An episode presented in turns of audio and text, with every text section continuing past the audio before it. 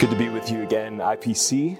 It's hard to believe that we're coming toward the end now of our study of the Father's 10 good words. We're in the ninth good word here, Exodus chapter 20. Let me read verse 1 and 2 and then verse 16. And God spoke all these words I am the Lord your God who brought you out of Egypt, out of the land of slavery. And then verse 16 You shall not give false testimony against your neighbor. Growing up, I loved TV shows and movies that involved courtroom dramas. I, for a long time, wanted to be a lawyer, not just any old lawyer, but a trial lawyer, of course. In fact, I thought those were the only kinds of lawyers. I wanted to have the eyes and the ears of the jury and the judge on me as I made convincing arguments and as I used the power of rhetoric to actually change the course of people's lives. that was my dream job as a kid as I watched courtroom dramas. It's probably no surprise to you when I say that, that I, I became a preacher, right?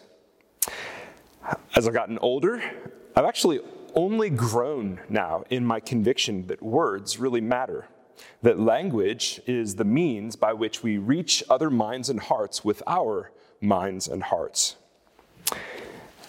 language is still vital to me. I've become convinced that uh, rather than being a courtroom lawyer, I am actually, as a human being, I spend my entire life in a courtroom as well, but not as a lawyer, but as a witness in the witness box.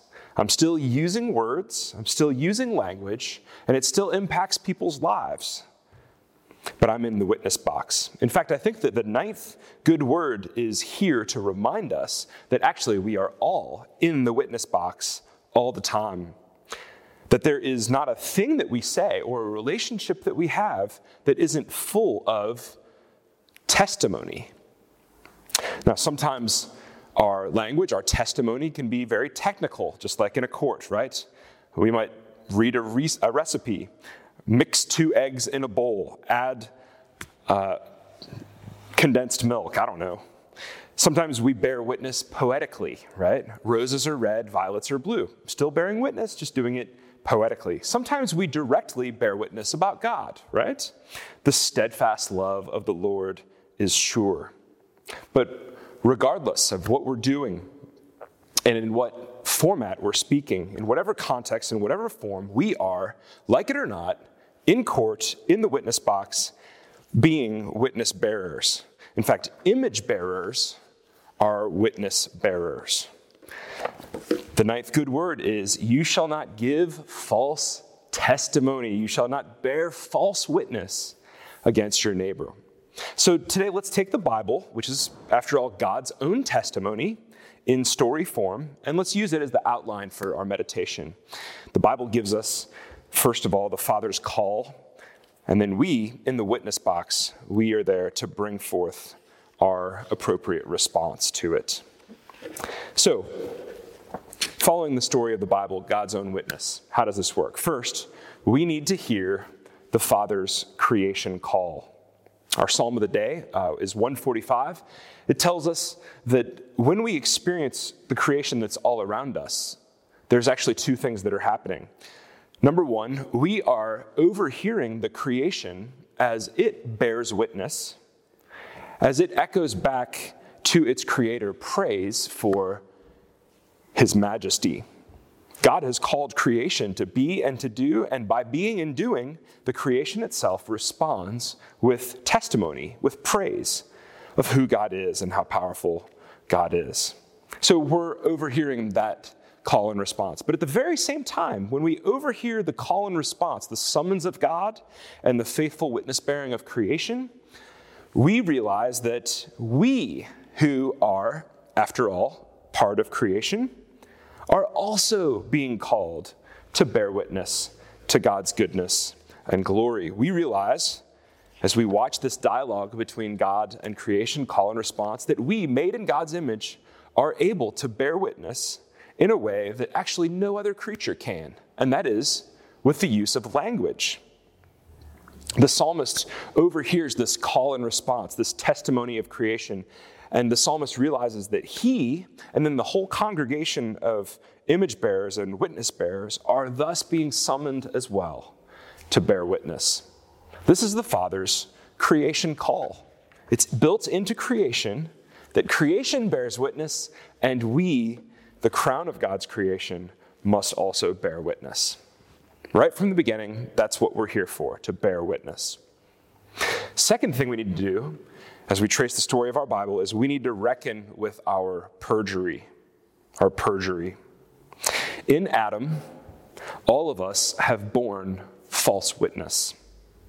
With all the creation gathered into the courtroom, filling the gallery, the snake is there in the garden, and the snake is the sleazy lawyer uh, who will defend any old, awful sleazeball defendant just for the cash. And then there's God's image bearer, Adam, and Adam is called to the witness box. He's the expert witness. And then the courtroom dialogue sounds a little bit like this as Adam is cross examined by the serpent. Serpent. Isn't it true, Adam, that God won't let you eat from any of the trees in the garden? Adam, well, we can eat, but we can't eat from this tree here. Serpent, but don't you know for a fact that God wants to keep you from enjoying this fruit? Adam, I'm not sure why the Father has given us all these trees, but not this one. And uh, serpent, isn't it possible, though, getting a little courtroom dramatic here, that God knows that if you eat from the tree of the knowledge of good and evil, Adam, that you will gain God's own secret knowledge, this knowledge that God is keeping from you.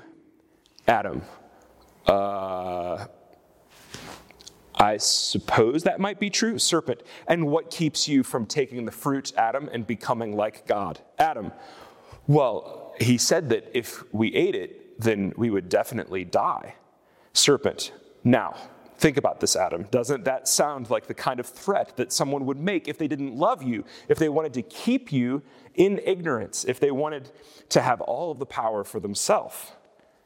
Adam, uh, I mean, uh, serpent, isn't it true that your so called father wants to keep you as a child, a little pathetic child, that he doesn't love you and want you to grow up, that you won't die, but rather you'll start to live for the first time? Adam, I s- suppose that's possible? Serpent, face the facts. You're under oath. Your father isn't a good father. He's a ruthless tyrant. Take and eat. Adam, I guess maybe you're right. And he takes and he eats. The good father, think about it this way do not bear false testimony against your neighbor. The good father was Adam and Eve's only neighbor in the garden, and they bore false witness against him. In Adam, you and I botched our witness. We testified that our good father, our first neighbor, was, after all, not good, not loving, not generous, but evil and manipulative and stingy. Then, third, we need to hear the Father's redemption call. We've heard his creation call to bear witness. We botched our witness and perjured ourselves. But the good Father has called us once again in redemption. And this is what Exodus is about. The Father tells Moses, Moses, you will be my witness to Pharaoh. Go and speak truth to power. This is what is going on in the giving of the 10 good words later on at Mount Sinai. It's the Father saying, I have determined that this whole family, and not just you, Moses, but the whole family of Israel, will be my witnesses in the world. The good father is in the process of nothing short of remaking humanity according to his image. He's adopting his family to be his family and to begin to bear the family name again, tell the family stories again, and bear the family resemblance. And this family is going to be a light to the world and a city on a hill that can't be hidden. This family is going to testify with both mouth and with life among all the nations and before all creation in the courtroom that God is good, full of mercy, full of loving kindness, passionate about justice, that God is a beautiful lover and a lover of beauty, that God is a good father. All of the things that the serpent convinced us were not true. I am the Lord your God. I brought you out of slavery in Egypt. You shall not bear false witness against your neighbor. This is a new creation, good word. We need to hear the Father's redemptive word in the ninth good word. So we hear the Father's creation call. We reckon with our perjury. We hear the Father's redemption call. And then, fourth, we have to acknowledge our ongoing sloppy testimony. Because even after we're called, like Israel, like Moses, to redemption, to witness bearing afresh, we continue, don't we? Even as God's people, to struggle and to fail to bear true testimony about God and about our neighbor. This is a courtroom commandment, like I've suggested, but it also applies outside of the courtroom. Luther's catechism says that this commandment prohibits betrayal, slander, and the spreading of evil rumors. We are called here in this commandment to refrain from gossip, which curiously means that we can actually break the ninth good word even if we say true things. We can say true things falsely. We can say true things too fast, too carelessly, unwisely. Sometimes, Proverbs chapter 5, uh, we make our speech sweetly seductive to get what we want. Are we prone, perhaps, Romans 16, 18, to engage in what Paul calls smooth talk and flattery?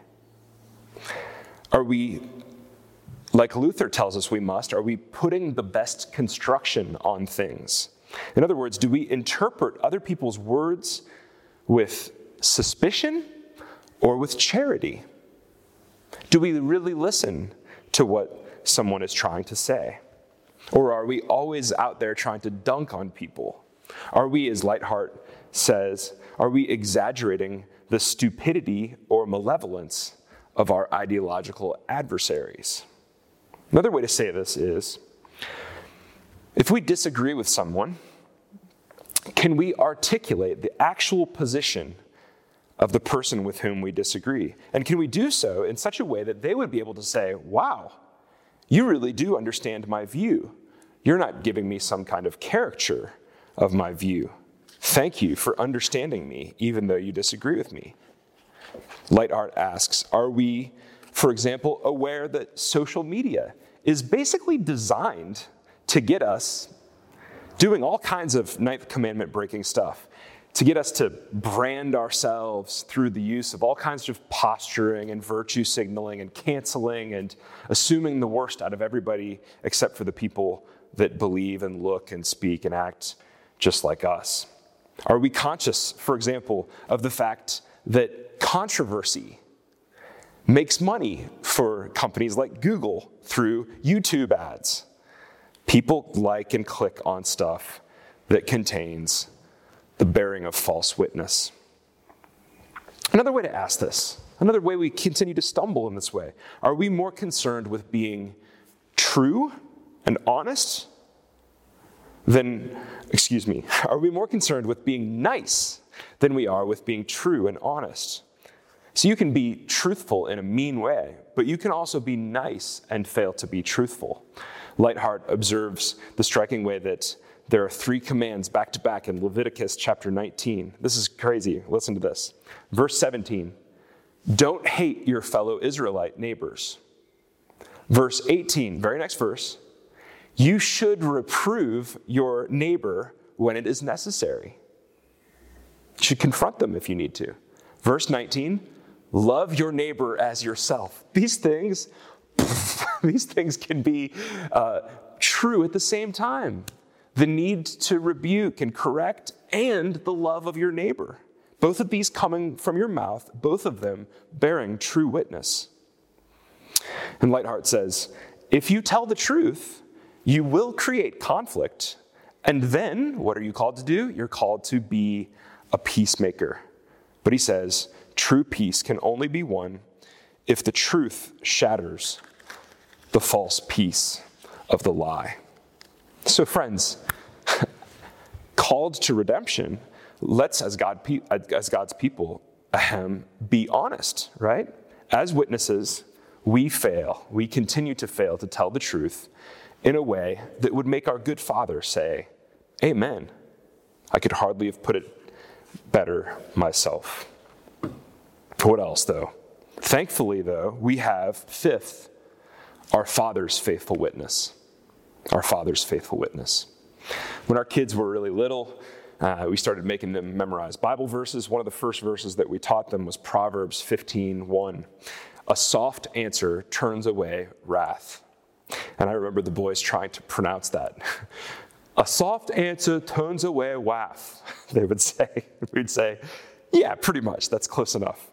The reality is that, that God is a good and fair and just judge, like we've said before in this series. And it would be just of God and fair for him to charge and to convict us with the perjury of our false witness. But the Father does something amazing. He sends his own Son to bear witness. In our flesh, what does Jesus do? He comes and he speaks the truth to neighbor, to friend, to enemy, to politician, to preacher, to stranger, to everyone. And he says what's true of God and he says what's true of people. And with language, he bears life changing witness in the witness box to the Father's faithfulness in the midst of all of our false testimony. If God calls us to witness bearing in creation, and if God condemns our false testimony as evil, well, then the Father's Son, Jesus, becomes for us the soft answer that turns away wrath. The Father provides the very witness that He calls us to, and He provides that witness in Jesus.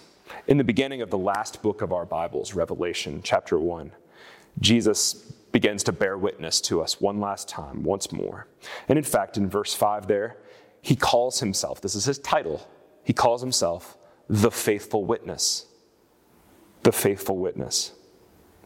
And the Lord Jesus was, of course, put to death for speaking the truth in love, for speaking the truth to power, for witness bearing.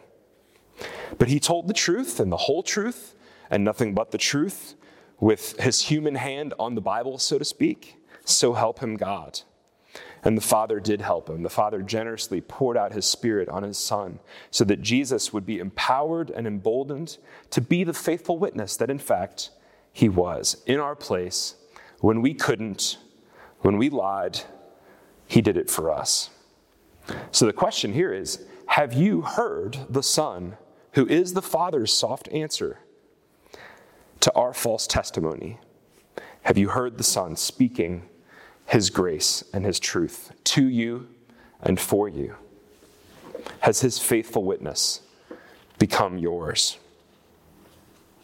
If it has, then, sixthly, you will become a bolder and kinder truth teller.